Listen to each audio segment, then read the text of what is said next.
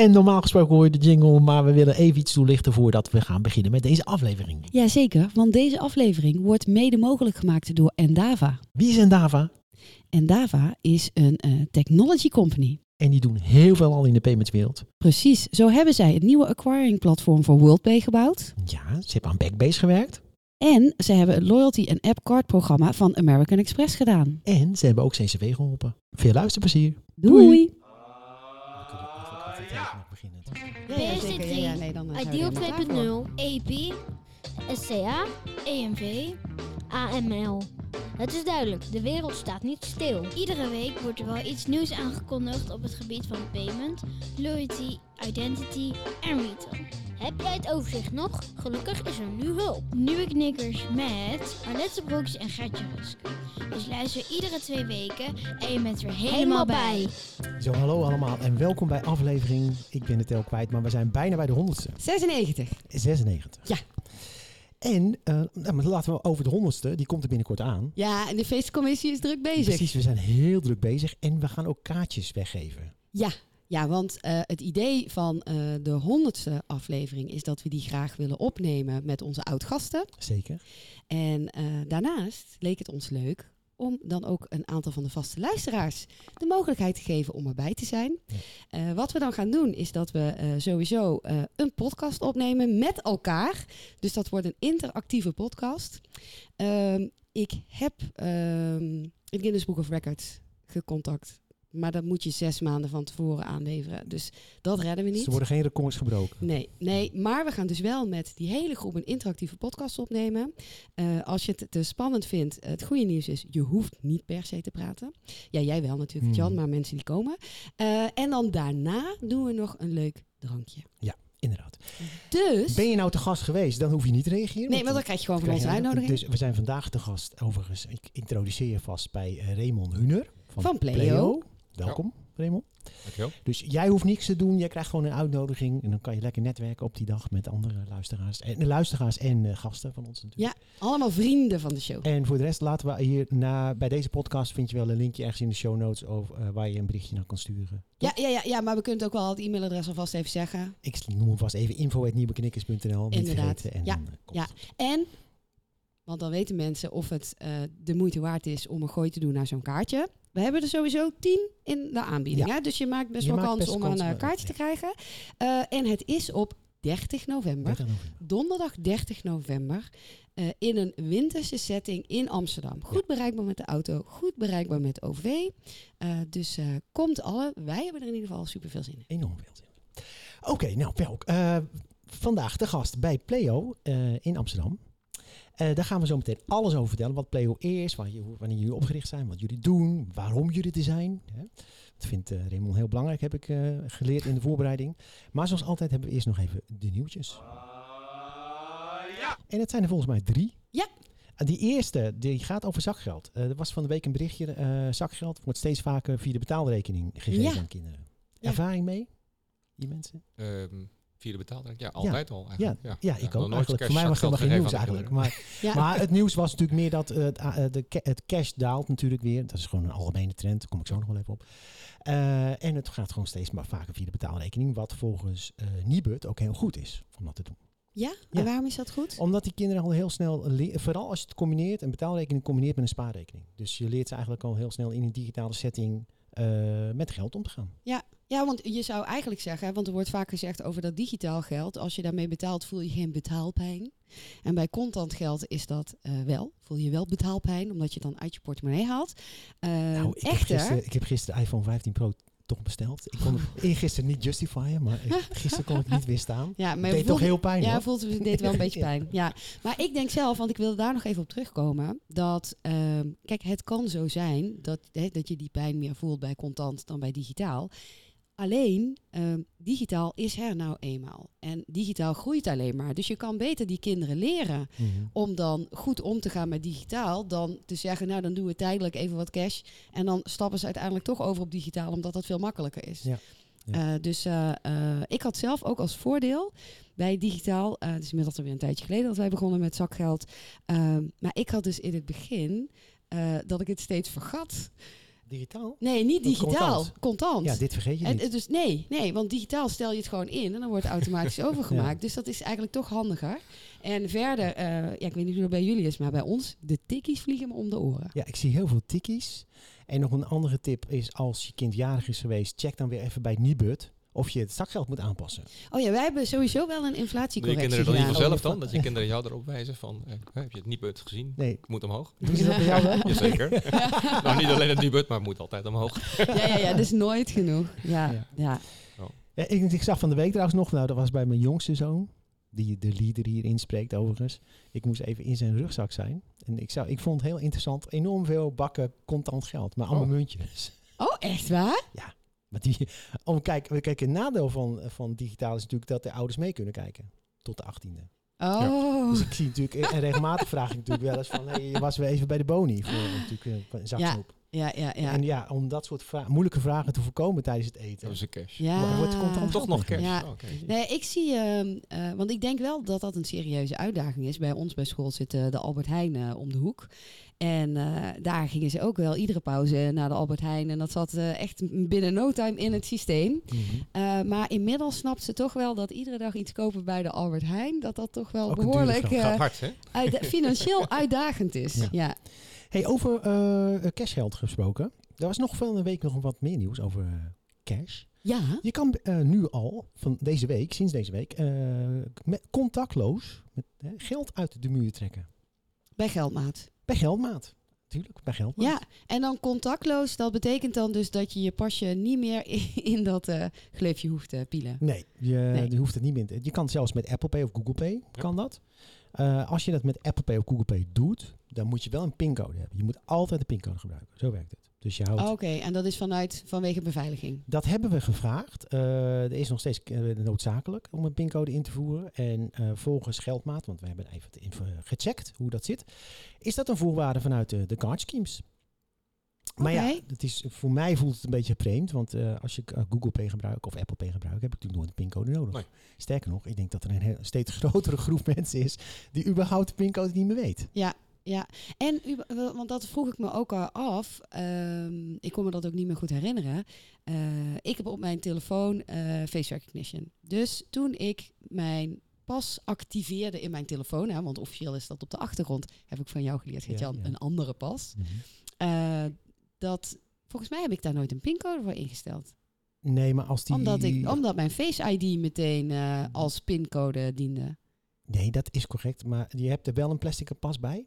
Ja, en is dat dan wel dezelfde Ja, als je, pincode? die, als je een plastic pas bij hebt, dan kan je de pincode gebruiken van die plastic pas. Oh, oké. Maar er zijn ook banken, bijvoorbeeld eh, Knap is eh, recentelijk begonnen met de uitrol van Debit Mastercard. Dan kan je gewoon alleen een digitale pas Ja, aanvragen. En als je alleen een digitale pas hebt, heb je geen pincode. Nee, en sowieso, hè. Ik bedoel, ik zeg nou, oh, oké, maar ik heb natuurlijk no clue meer wat mijn pincode was van mijn plastic pas. Want die gebruik ik nooit meer. Nee. nee. Dus, daar, dus daar gaan- zit wat uitdaging in. Maar ik kan het me, ja, ik, ik snap dat het onhandig is, maar ik kan me in die zin voorstellen dat deze situatie anders is dan betalen in een winkel. Omdat als je natuurlijk geld eh, uit de muur kan halen, cash, dat is als je echt wil frauderen wel interessanter dan dat je je boodschappen bij de Dirk kan betalen Zeker. op een frauderende manier. Ja. Eh, dus die snap ik wel. Wat ik nog even interessant vond, Ja. Ehm, was dat eh, inderdaad, want we hebben die antwoorden teruggekregen van eh, Geldmaat. Maar daarin hebben ze ook even wat cijfers genoemd. En ik vond het in die zin wel interessant dat ehm, er zijn dan 850 automaten die ergens binnen staan. Dat kan dan zijn bij boekhandels of eh, bij eh, gemakswinkels of bij een supermarkt. En er zijn inmiddels, dit vond ik best wel een eh, groot aantal, al 23 geldmaatwinkels in ja. steden. Ja. En ik, ja, bedoel, dat is echt zo'n typische opmerking van iemand die in Amsterdam binnen de ring woont. Ja, ik dacht dat er drie in Amsterdam waren en daarbuiten niet.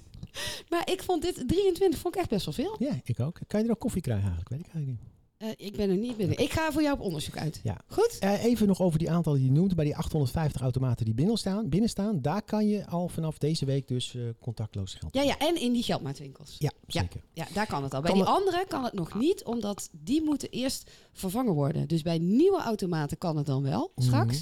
Maar bij de oude automaten kan het nog niet. Nee. Kan het nou met jouw bank? Eh, in principe moet het bij elke bank werken, maar, zegt Geldmaat, eh, de uitrol wordt natuurlijk ook mede bepaald door jouw bank. Of ze meedoen of Ja. niet, of dat ze Ja. toestaan. Dus- Ja, inderdaad. En dan als allerlaatste nog, eh, waarom is dit nou handig? Nou ja, het is en handig als je het irritant vindt om dat pasje in dat gleufje te stoppen. Maar het is natuurlijk ook handig als je nooit meer een pasje bij je hebt en je hebt alleen je telefoon.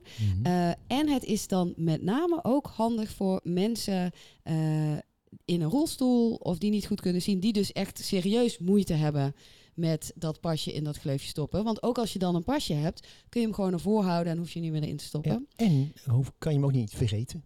Ja, dat is een veiligheids... Dat is een eh, ja, en, en, maar zeker dat eerste, dus over die toegankelijkheid, ehm, dat is wel weer een mooi bruggetje naar een aflevering die we binnenkort gaan maken. Want de betaalvereniging heeft binnenkort haar eh, jaarlijkse jaarcongres. En eh, die gaat over toegankelijkheid. En daar zijn we ook, dus daar gaan we ook verslag van eh, uitbrengen. Hoe het nou zit met de toegankelijkheid van bank- en betaaldiensten in Nederland. Ja. Dan even heel kort, 10 seconden. Eh ABN AMRO verkoopt de aandelen European Merchant Services. Ja, verkocht, klaar. Dus klaar, 100% Firesurf Company. Ja. ik, ik was het tot volledig even gemist, maar laten we niet te lang bij stilstaan. Maar goed, we hebben Ja. dus eh, Ja. toch wel opmerkelijk dat ze een PSP hè, afstand willen nemen. Vind ik ook meer eigenlijk in de zin van eh, dat eh, op papier, hè, we hebben het daar eerder wel eens over gehad, ook over eh, ING en Pvision. Het is misschien een iets wat pijnlijker onderwerp voor een aantal mensen. Maar dat was ook zo'n relatie. Ja. En EMS, ABN ook. Dus het is wel interessant om dan te kijken van hoe ABN dan zelf in de toekomst ook dat soort acquiring diensten, hè, Mhm. online transacties, pintransacties en zo, aan haar klanten aanbiedt, nu ze deze partnership niet meer hebben. We En- gaan het zien. ja, en dan nu snel door naar Ja. Pleo. Dag Raymond, welkom nogmaals. Dag. Pleo, ja, daar zijn we dan eindelijk. Hè? Ja. Eh, voordat wij eigenlijk eh, diep even wat meer over Pleo gaan vertellen, willen we eerst weten wie is Raymond? Vertel eens iets over jezelf. Hoe ben je bij Pleo terechtgekomen? Want je hebt een lange geschiedenis. Een lange geschiedenis, ja. Je bent heel Dankjewel, oud. Nee, dat valt mij. Ik ben, ik ben ouder dan Raymond. Ja, oh, dat heb je al En ik even voel me heel jong. Ja. Ja. Nou, eh, allereerst welkom. Hartstikke leuk dat jullie er zijn. Leuk om hier onderdeel van uit te mogen maken vandaag. Ehm, ja, Plio. Ehm, ik ben heel lang geleden begonnen bij IBM als bedrijf. Ik heb ongeveer 15 jaar gewerkt. En eh, vijf jaar bij HP. Dus dat zijn wel redelijke ICT-bolwerken, natuurlijk grote bedrijven. Waar ik eh, heel veel van geleerd heb. Ehm dus een ontzettend mooie tijd heb gehad. Eh, voor IBM ook veel in het buitenland gezeten. En mocht toen voor HP ook weer terugkomen. En weer opnieuw mijn netwerk verstevigen in de Nederlandse markt. Ehm, in de ICT-sector en ook breder. Dus dat was heel mooi. Maar wat ik me eigenlijk een beetje eh, afvroeg op een gegeven moment...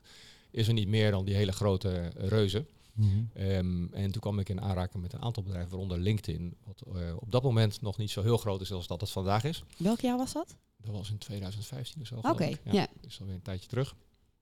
Ehm, nog voordat het van Microsoft was.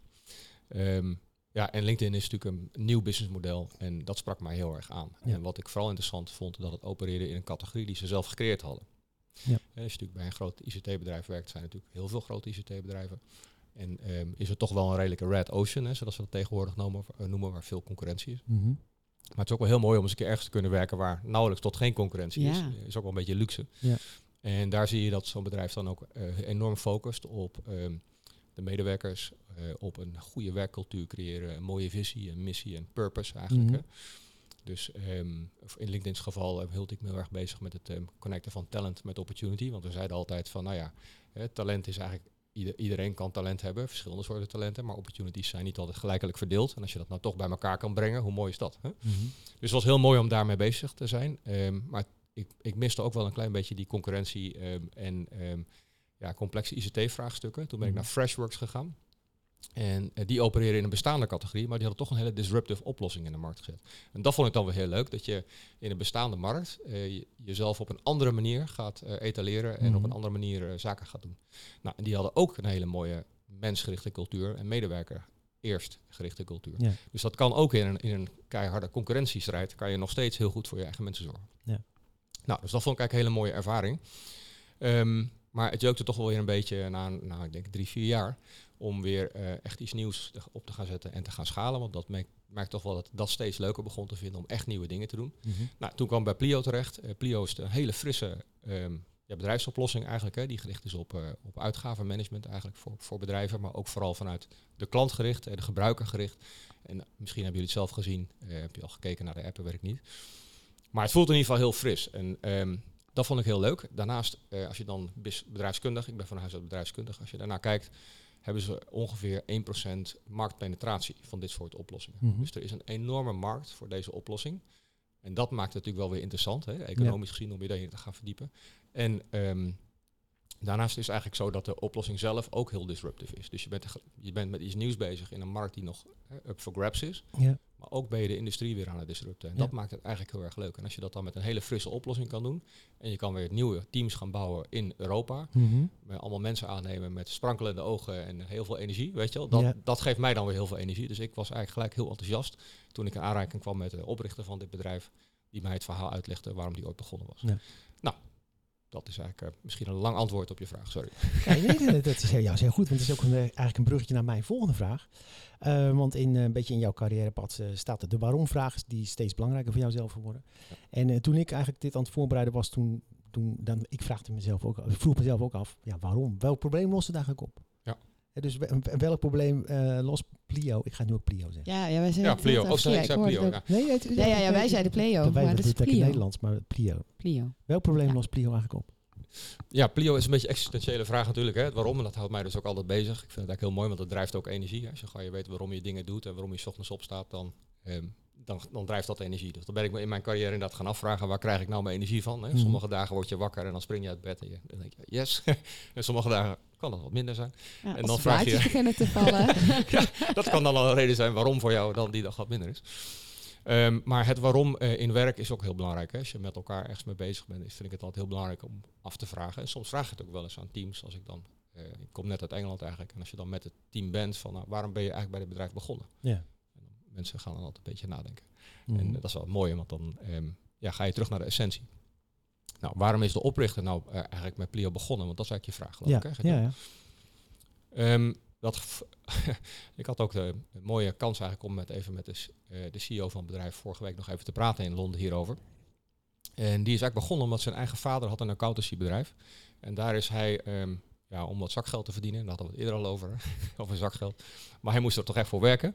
Maar mocht hij de, de bonnetjes uit de schoenendoos eh, Ja. gaan verzamelen die, eh, die al helemaal vervaagd waren. En die moest hij dan toch gaan Voor, Ja. voor de klanten van het Ja. accountancy. ja, eh, ja. en die moest hij koppelen aan bankrekeningen eh, met eh, overzichten van betalingen, et cetera. Wat een enorme klus was. Ja, ik Eh, denk een betere motivatie om te denken, hey, dit moet anders kunnen, heb je denk ik niet. Exact. Ja, dat was natuurlijk eh, bloed, zweet en tranen om dat Ja. voor elkaar te krijgen. En hij heeft die frustratie echt aan de lijve ondervonden. Vele jaren later was hij op een gegeven moment zelf CFO van, eh, van een bedrijf eh, wat behoorlijk gegroeid is, ook een, een scale-up. Maar hij heeft toen ook zelf gedacht, dat wil ik dus anders. Eh, dus ik geef eigenlijk alle mensen gewoon een creditcard Mhm, van het bedrijf. mhm. En want hij, hij was altijd al geboeid van hoe kan ik mensen nou empoweren, hoe kan ik mensen gemotiveerd maken en ook het vertrouwen geven. Ja. Nou, dat was één kant van het verhaal. Dat had Ja. hij opgelost door iedereen de mogelijkheid te geven om ja, funds te hebben middels zo'n creditcard. Ja. Maar wat je daarmee niet oplost, en daar liepen ze natuurlijk tegenaan, is van eh, hoe kan je het nou vanuit het bedrijf bekijken en hoe kan je overzicht blijven houden Ja. en hoe kan je ook die data eigenlijk gebruiken om analyses te maken. Nou, Mhm. dat, dat mis je helemaal natuurlijk. Dus het- Mhm. dat, we moeten oppassen dat het dan geen rommeltje wordt in je bedrijf. Ja. Nou, toen heeft hij daar eigenlijk over nagedacht. Zijn ze een nieuw bedrijf gestart, dat heet Plio Ja. om het hele systeem, systeem bij de basis aan te pakken. En een oplossing aan te bieden die eh, super schaalbaar is en enorm betaalbaar is en ook Mhm. nog eens een keer hartstikke leuk is om te gebruiken. Ja, en het is opgericht in eh, Scandinavië. Hè? Klopt, ja. En- Denemarken. Denemarken. Ja. Denemarken. En daar is natuurlijk ook heel veel geld, groeigeld opgehaald Ja. eigenlijk eh, met, eh, met Plio. Maar, en Klopt. is de, eh, m- qua uitrolstrategie, is, is hij toen als eerste begonnen in die Scandinavische hoek? Ja, met Nicola Perra samen, ehm, Jeppe, ehm Jeppe Rindom en Nicola Perra zijn het bedrijf gestart. Mhm. En ehm, is gelijk al ja, enorm, enorm hard gegaan. En ehm, we zijn nu ook in Nederland begonnen in 2022. Eh, Mhm. En ook hier zie je eigenlijk dat ons snelst groeiende markt eh, in Europa in Nederland is. Wat Mhm. ook wel enigszins een verrassing is. We hadden wel gedacht dat het een hit zou zijn, maar we wisten niet dat het zo'n enorme hit zou zijn in Nederland. En, en dat is natuurlijk eigenlijk hartstikke mooi. Ja. Ja, en op wat voor bedrijven richten jullie je dan? Initieel vooral op echt, echt kleinere bedrijven. Maar waar moeten we het aan denken dan? Nou, we zijn initieel zijn we begonnen tussen eh, echt bedrijven met vijf medewerkers of zo. Mhm. En eh, onze sweet spot zit echt eh, in het MKB. Dus we zijn nu ook een bedrijf met, met een, duizenden medewerkers. Maar onze sweet spot is voornamelijk tussen de, laten we zeggen 50 en 250 medewerkers tot 500 medewerkers. Daar, daar, gaat, het, daar gaat het gewoon heel makkelijk en is, super snel binnen een dag te implementeren. En Mhm. is er gelijk, ja, gewoon is het in productie. En hoe werkt dat dan vanuit het bedrijf gezien? Want eh, het, eh, eh, het werkt met een wallet-structuur, hè, begrijp ik. Ehm, het geld is onder beheer van, volgens mij, onder andere Danske Bank. Klopt, ja. En Onder andere en nog JP an- Morgan. Ja, Ja, JP Morgan. Dat is Zo'n ring-fenced account, zodat ja, wij daar zelf niet aan kunnen zitten, zeg maar. Dus dat is helemaal beschermd. Ja. Precies. En zij geven officieel ook de kaarten uit. Of is dat Plio zelf? Die Nee, de kaart- Mastercard. Oh, ma- Mastercard het is een Mastercard. Oké, En ja. het is een Plio-kaart, Ja. MP, nou, MP, sorry, enabled in Ja. het Nederlands, door eh, Mastercard, ja. Oké. En ehm, zo'n bedrijf met, nou laten we even een bedrijf nemen, vijf medewerkers. Mhm. Die maakt geld over één bedrag en die split dat over die verschillende wallets heen. Ja, klopt. Ja, het is niet zo dat het volledige bedrag wat in alle wallets opgeteld, dat dat hetzelfde bedrag is als het bedrijf wat je eh, vrij moet maken daarvoor. Mhm. hè. Dus het is ook niet dat je dan direct een enorm cashflow probleem hebt. Dus dat is ook wel mooi eh, goed om te realiseren. Want vaak als ik met CFO's van bedrijven spreek, Ja. is dat een van de aandachtspunten dat ze denken, oh, maar dan ben ik eh, een heel stuk van mijn cashflow kwijt. Dat is dus- ja, ja, want dan ga je inderdaad potjes maken en niemand Precies. eh, wordt blij en van niemand maakt het hele potje op, dus Ja. dat hoeft helemaal niet. Weet je wel. Ja. Dus nee, dat, dat is dus niet zo. Maar staat er, staat er, hebben, ze, hebben ze dan krediet of moeten ze een, een, een, een deel van de funding zeg maar, eh, in die wallet stoppen? Eh, dat kan allebei bij ons. Ehm, dus er zijn twee oplossingen voor. Je kan en dat of helemaal zelf doen, of je kan dat middels een vorm van overdraft doen. Oké. Nou ja, en ehm, wat je, hoe het eigenlijk werkt is als gebruiker. eh, heb je die, nou, die prachtige app. Hè, we hadden het net al even over Google Pay en eh, Apple Pay. Dat kan je gewoon gebruiken. Dus toen ik gisteren in Londen was, had ik de metro nodig. Dus dan ga je gewoon de tube in. Met je telefoon gaan de poortjes open. En als je naar buiten gaat, gaan de poort, moet je weer openen met dat ding. Mhm.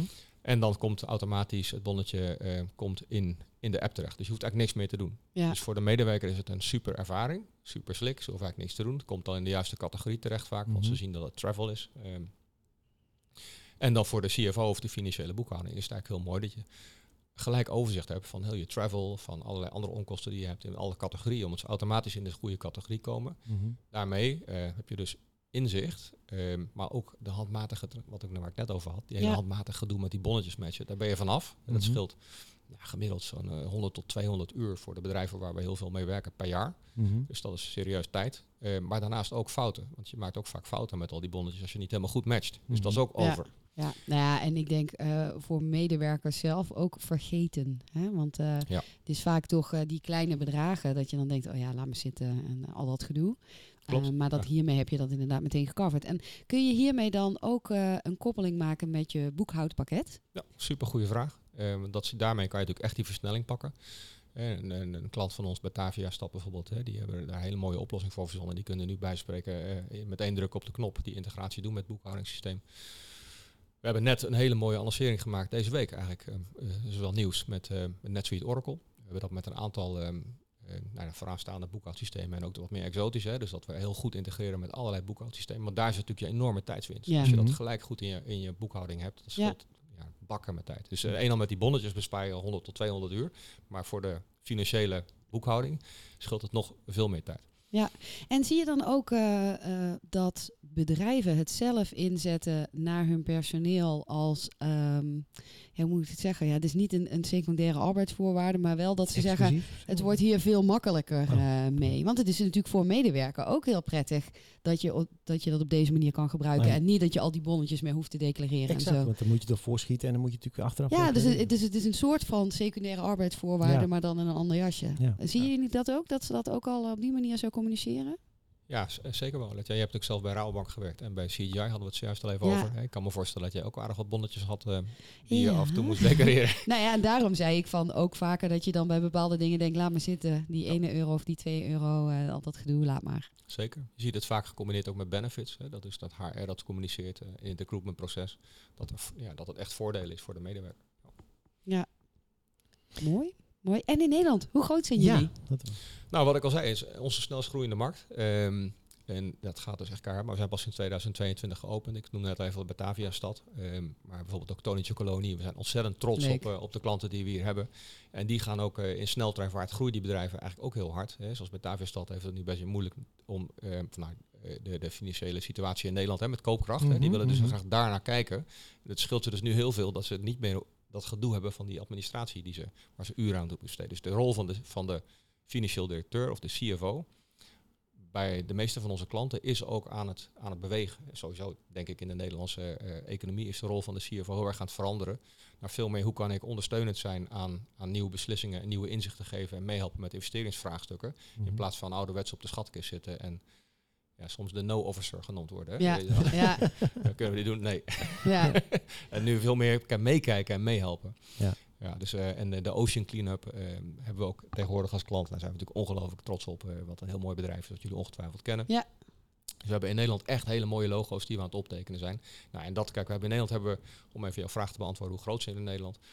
Ehm, ehm, mijn rol binnen Plio is eigenlijk het uitbouwen van deze organisatie in Europa. Ehm, nou, in Europa, eh, onder mijn verantwoordelijkheid hebben we dan ehm, marketing, sales, ehm, de implementatie en, en de customer service. Nou, eigenlijk al die teams en, en de partners, die hebben we in Nederland ehm, eigenlijk vertegenwoordigd. Dus we hebben een vo- volwaardig team in Nederland. We hebben een, eh, een salesleider, we hebben een marketingleader in Nederland. Dus we zijn eigenlijk heel gelukkig dat we een volledig team in Nederland hebben. Eh, maar tegelijkertijd we zijn natuurlijk een modern bedrijf. We hebben natuurlijk ook een hub in, in Lissabon. Eh, we hebben een hoofdkantoor in Denemarken. Ik zit zelf heel veel in Engeland en ook in Zweden tegenwoordig. Daar hebben we ook allerlei functies en we helpen elkaar eigenlijk over alle kantoren, over alle markten. Ehm, ja, en, en op die manier zijn we eigenlijk eh, met een 800 eh, plus 800 man inmiddels eh, elkaar op alle fronten, ook in Nederland, eh, Europa aan het veroveren. Maar je- als fintech wil je Ja. natuurlijk heel hard groeien. Ja. En dat hebben jullie ook gedaan. Jullie hebben ook eh, daar- daarvoor het kapitaal opgehaald natuurlijk. Mhm. Ehm, maar wat ik me nog afvroeg, ehm, ik heb ook even nog wat eh, bij de DNB gekeken. Hm? Kennen jullie eigenlijk eh, Plio wel? Ja, die kennen ze. Hè? Oh, nou, leuk. Dat, is- ja, dat stond op het lijstje. Bij, met dus een, een, een EGI met een paspoort, zeg maar. Ja. Maar hoe makkelijk is het nu als je ehm, Plio wil uitrollen in een ander land waar je nog niet actief bent? Is dat, ma- is dat makkelijk voor jullie? Ehm, Of- ja, je, je moet ook heel goed kijken naar wat is dan de product market fit. Mhm. Hè? En ehm, je moet ook kijken van, nou, van hoe gebruiken mensen ehm, dan de kaart. Eh, in Nederland hadden wij al in eerste instantie een zorg van, eh, bedr- eh, gaan bedrijven wel een kaart gebruiken? Want je kan ook out of pocket eh, met onze tool. Dus het kan allebei gelukkig. Hè? Dus je kan onze tool gebruiken als je geen kaart uitrolt. Doordat je gewoon toch je pocket expenses doet. Mhm. Ehm, maar dat was wel een dingetje. En natuurlijk heb je in de markten lokale integraties nodig. Hè. In Mhm. Nederland hebben we bijvoorbeeld Exact. Eh, een hele belangrijke eh, boekhoudsysteem. Ehm, we hebben Microsoft, wat natuurlijk in veel meer landen overal actief is. Maar je zorgt eigenlijk dat je integraties hebt met een aantal grote spelers, zoals Oracle NetSuite. Lokale, maar ook lokale spelers. Maar ook lokale spelers, zoals bijvoorbeeld Exact. Ja. Nou, en als je dat goed voor elkaar hebt, dan kan je natuurlijk veel sneller groeien dan als je dat niet goed... Want ja, er zit natuurlijk altijd winst in als je de tool standalone hebt. Maar als je hem kan integreren Ja. met ehm, nou ja, eh, boekhoudsystemen of met eh Travel Perk, is bijvoorbeeld een reisorganisatie waar we naadloos mee integreren. Dan kan je via de app, die hebben zij op eh, systemen, hè, dan doe je dus een, soort reisbureau zou je kunnen zeggen. Hè, die je boekt je, zou je ongetwijfeld bij Logica of bij CNG, eh, CGI, sorry. Ja, nee, het, was, eh, het was er nog Logica Ja. toen ik er werkte. Oh ja, toch wel, eh, ja. ja, ja. ja, ik moet dat even weer aan. ja, het was zelfs toen ik er begon was het nog Logica CMG. Dus eh, ja, het is eh, verandering op verandering. Ja, mooi toch? Ja. ja. Dus ehm, nee, zeker. Dus wat dat betreft ehm, kan je hem standalone gebruiken, maar geïntegreerd is het altijd veel beter. En als je integreert met meerdere systemen, ook buiten boekhoudsystemen, Mhm. kan je nog meer eigenlijk versnelling en, en tijdswinst pakken. Ja, eh, precies. Als je eigenlijk al weet hoe eh, klanten het in andere landen gebruiken, Precies. eh, ja, dan weet je eigenlijk al wat de criteria zijn eh, die je in Ja. place moet hebben voordat je ergens eh, kan gaan uitrollen. En wat je ziet is als je een grote SMB-markt hebt, zoals in Nederland hebben we 1,2 miljoen bedrijven die eh, in de categorie SMB vallen. Ja. Nou ja, de, eh, twee derde van de Nederlandse workforce werkt in SMB en twee Mhm. derde van de omzet wordt gedaan in Nederlandse SMB's. Dus het is een, voor ons een, een fantastische markt. Nou ja, in Spanje bijvoorbeeld gaan we keihard. Ehm, ook een markt die behoorlijk SMB is. Dus je ziet natuurlijk wel in markten waar dat segment eh, sterk vertegenwoordigd is, Mhm. dat je een, een grote versnelling kan pakken. En waar richt je je nou qua marketing op? Richt je je nou op die medewerker of... eh, Dat is he- een hele, hele goede vraag. Dat is eigenlijk een beetje aan het veranderen. Eh, in eerste instantie vooral de medewerker. Want dat is ook, eh, laten we zeggen, de, de, de why van onze oprichter. Hè. Die wil echt dat makkelijker maken. En die ervaring eh, is die heel erg op gefocust. Om dat gewoon super fris te laten zijn. En dat is, Mhm. nou, dat is denk ik goed gelukt. Maar tegelijkertijd zie je dat, ehm, nou ja, deze week hebben we net een grote annoncering gedaan ehm, op een aantal vlakken. Hè. Dus we hebben die, die, die, wat ik net al zei, Oracle NetSuite, eh, daarnaast nog een paar andere. Maar we hebben ook bijvoorbeeld de VAT-uitsplitsing, of BTW in Nederland, hè, Ja, ja, ja. uitsplitsing. Dan kan je natuurlijk middels OCR, hè, dus het uitlezen eigenlijk, kan je dat moeiteloos schaalbaar doen voor je bedrijf. Dus die splitsing in Nederland 9 en 21 procent. Ja. Ja. Nou, dat, normaal gesproken wat je zei, als je bonnetjes niet inlevert, mis je dus ook de BTW. Maar als je op grote schaal alle bonnetjes wel gewoon in je systeem hebt zitten en dat geautomatiseerd kan splitsen, dat is een enorme winst. Nou, dat is ook deze week aangekondigd.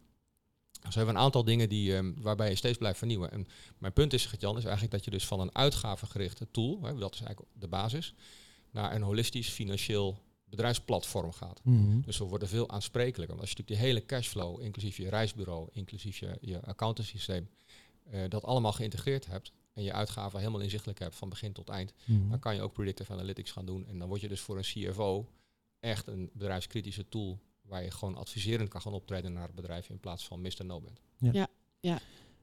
Eh, productontwikkeling. Yes. Daar heb ik ook nog een vraagje over. Want eh, jij zit hier lekker hier in Nederland. Mhm. En eh nou hebben we straks een eh, nieuwe Tweede Kamer.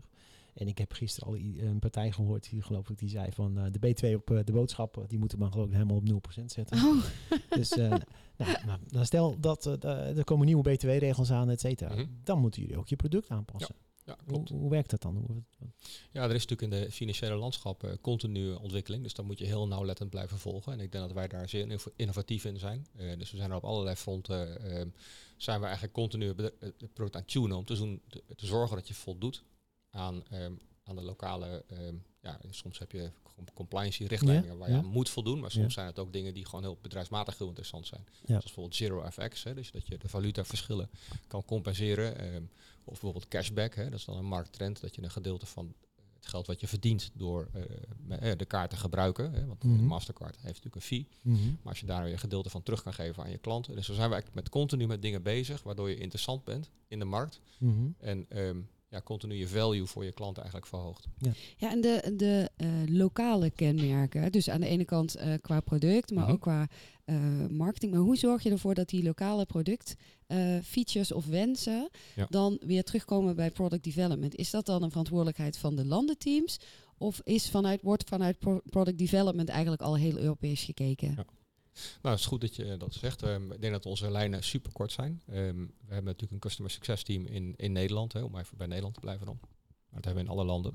Die continu met klanten praten over hoe gaat het nou met de implementatie en waar kunnen we nog verder mee helpen. Zodat je dan hè, dat je zorgt dat je een, ja, noem je dat, een consumption gap hebt eigenlijk. Hè, dat, dat, dat het eigenlijk nagenoeg nul is. Dat ze dat de volledige waarde van het tool gebruiken. En als er dan elementen optreden waarvan je zegt, hé, hey, maar daar zitten dingen in die voor deze markt eigenlijk verbeterd moeten worden. Nou wordt Mhm. dat rechtstreeks teruggekoppeld aan, aan, aan het productteam. Mhm. En het productteam is natuurlijk continu zelf ook bezig met de tentakels, hè, middels allerlei surveys dat we doen. Ik heb net nog laten vertellen dat we op zeer regelmatig met onze klanten allerlei onderzoeken doen. We hebben net weer een onderzoek gepubliceerd wat, wat op dit moment vinden van de bestedingspatronen en hoe zich die ontwikkelen en waar de pijnpunten zitten. En dat feedt allemaal terug naar ons productteam. Maar die onderzoeken die je dan doet, die gaan die dan naar de gebruikers van de kaart? Of zeg maar eh, het bedrijf? Wat Allebei. Ja. Allebei? Ja. Dus de gebruikers wordt gevraagd wat ze ervan vinden, maar ook de, de, de CFO's en, eh, en degene die de beslissingen nemen. Ja. Nog heel even over de, de marketing. Mhm. Ehm, het is ooit vanuit een accountancy firm begonnen. Maar ik kan me voorstellen dat zeg maar, eh, als ik mijn accountant zou wijzen op eh, Plio, van, eh, dat, is het wel interessant voor, vanuit een accountancy perspectief, want die schrijven liever die uren. Terwijl jullie eigenlijk een hele mooie oplossing leveren voor de bedrijven om het allemaal zeg maar wat, wat strakker te organiseren. Ja, kijk, zo heb je natuurlijk allerlei invalshoeken hoe je kan kijken naar ontwikkelingen. En we het net al even over veranderingen. Weet je wel, ja, veranderingen zijn er toch. En ehm, ik ben van mening dat je ze altijd moet omarmen. Mhm. Eh, en er valt altijd wel weer waarde, eh, juist weer nieuwe waarde te leveren. Mhm. En zo moet je meegaan met je tijd. Nou, de bekende voorbeelden van Kodak in de kluis. Ja. Eh, Nee, dus, dus, dus eigenlijk mijn vraag is, is het, zou het wel interessant zijn voor accountancy firms bijvoorbeeld, om Mhm. te zeggen, joh, je, en, en, en dat kunnen, kan ook de middelgrote boekhouder zijn die een aantal MKB-bedrijven doet. Van, hey, dit is een interessante Ja, tool voor jullie. Dus eigenlijk een beetje vergelijkbaar, want mijn boekhouder die raadde mij meteen aan eh, van eh, eh, hij ga eh, Yuki als boekhoudsysteem gebruiken en koppel je rekeningen, want dat is allemaal veel makkelijker. En Ja. Dus je kan het inderdaad vanuit een boekhouder ook als service bieden. Zo, Van, ja. hey, maar als je het op deze manier organiseert, klant, dan eh, daar word je veel blijer van. Dus dat zou ook nog een verkoopkanaal voor jullie zijn. Ja, Partner- affiliate- of daar hebben jullie misschien al partnerships met boekhouders. Ja, affiliate-programma tegenaan. En dan, Ja, ja, gratis advies, eh nieuweknikkers.nl. Je kan ons gewoon inhuren voor advies Ja. hè, over je sales en zo. precies. Ik was nog even benieuwd wat jullie groeiplannen zijn. Wat kunnen we van jullie verwachten de komende jaren? Ja, nou eigenlijk hebben we dat een beetje over gehad misschien al. Hebben we, dat, ja, we zien eigenlijk continu die an- nieuwe annonceringen die er zijn, eh, om continu vernieuwend te blijven. En eh, ja, onze strategie is eigenlijk deze gewoon voor te zetten door zo hard te blijven groeien en continu goede voeling te houden met de gebruikers Mhm. en de beslissers in, de, in het bedrijf, Mhm. bedrijfsleven. Dus in die zin eh, niet heel veel nieuws, denk ik. We zijn nou, in veel landen in Europa actief. Nou, dat gaan we verder uitbouwen de komende tijd. We hebben in Nederland ehm, eh 2 november een, ehm, een grote bijeenkomst waar we veel van onze klanten en ook mogelijke geïnteresseerden hebben uitgenodigd om gewoon mee te luisteren en ook mee te denken. We hebben eh, in- nou, heel regelmatig ook in Nederland CFO-dinners. daar zijn we mee begonnen, waar we echt forward-thinking CFO's en financiële directeuren van bedrijven uitnodigen, die voornamelijk ook leuk vinden om met elkaar te praten. Hè. Wij zijn er natuurlijk bij om het te faciliteren. En we hebben Mhm. vaak wel een topic wat we inbrengen. Maar je ziet eigenlijk met name dat die discussie, dat we daar ook heel veel van leren. En ehm, ja, dat gebeurt eigenlijk in, in veel Europese landen op uh, nou, bijna maandelijkse basis. En je ziet ook dat er een soort community begint te ontstaan die met, elkaar, met, met elkaar daar kennis uitwisselt. Ja. Nou, en, als we nou luisteraars hebben die, eh, want we hebben veel luisteraars natuurlijk die in payment zitten, maar Mhm. misschien ook nog wel eh, eh, CFO's, die zeggen, hey, wij vinden dat interessant. Kunnen we dan een linkje in de show notes plaatsen dat ze zich ergens kunnen aanmelden? Absoluut. Ja, je ze kan eigenlijk misschien drie dingen adviseren als ik zou luisteren. Ik zou gelijk even kijken op de, op de website. Hè. Daar kan je gelijk aan de slag met een, met eventueel een gratis versie zelfs. Nou ja, dit, ons product, wat ik al zei, is super schaalbaar en is ook iedereen kan het kopen. hè. Je praat echt over 12, eh, 12 euro bij wijze van spreken of zo. Dus het is niet eh, heel erg... eh, Wat je per maand betaalt. Ja, als je klein begint, dan eh, betaal per gebruiker. Mhm. Dus dat zijn niet hele hoge kosten. Nou, en daarnaast eh, kan je een demo boeken op onze website. Dat is nummer twee, zou ik zeggen. En nummer drie is, eh, wat ik net al zei, ja, we hebben hele leuke klanten. En er staan ook leuke use cases in. Hoe, hoe klanten het dan toepassen en wat voor return on investment. Hè. Dus als je als CFO luistert of financieel directeur, kan je ook gelijk de besparingen in aantal uren, maar ook uiteindelijk in geld terugvinden. En maar met name ook de, de toegevoegde waarde in termen van inzicht en predictive analytics. We gaan het allemaal in onze show notes zetten. Hartstikke leuk. Raymond, hartstikke bedankt voor, je, voor eh, jouw verhaal. Ja. En jullie bedankt voor het luisteren. Ja, en eh, nogmaals, hè, 30 november als je erbij wil zijn, even een mailtje. Even aanmelden. Info at nieuweknikkers.nl Precies. Oh. En dan als je het codewoord Bluewine gebruikt, dan krijg je voorrang. Ja, Hey, bedankt. en eh, nogmaals bedankt. Tot snel. dankjewel. Doei. Hoi.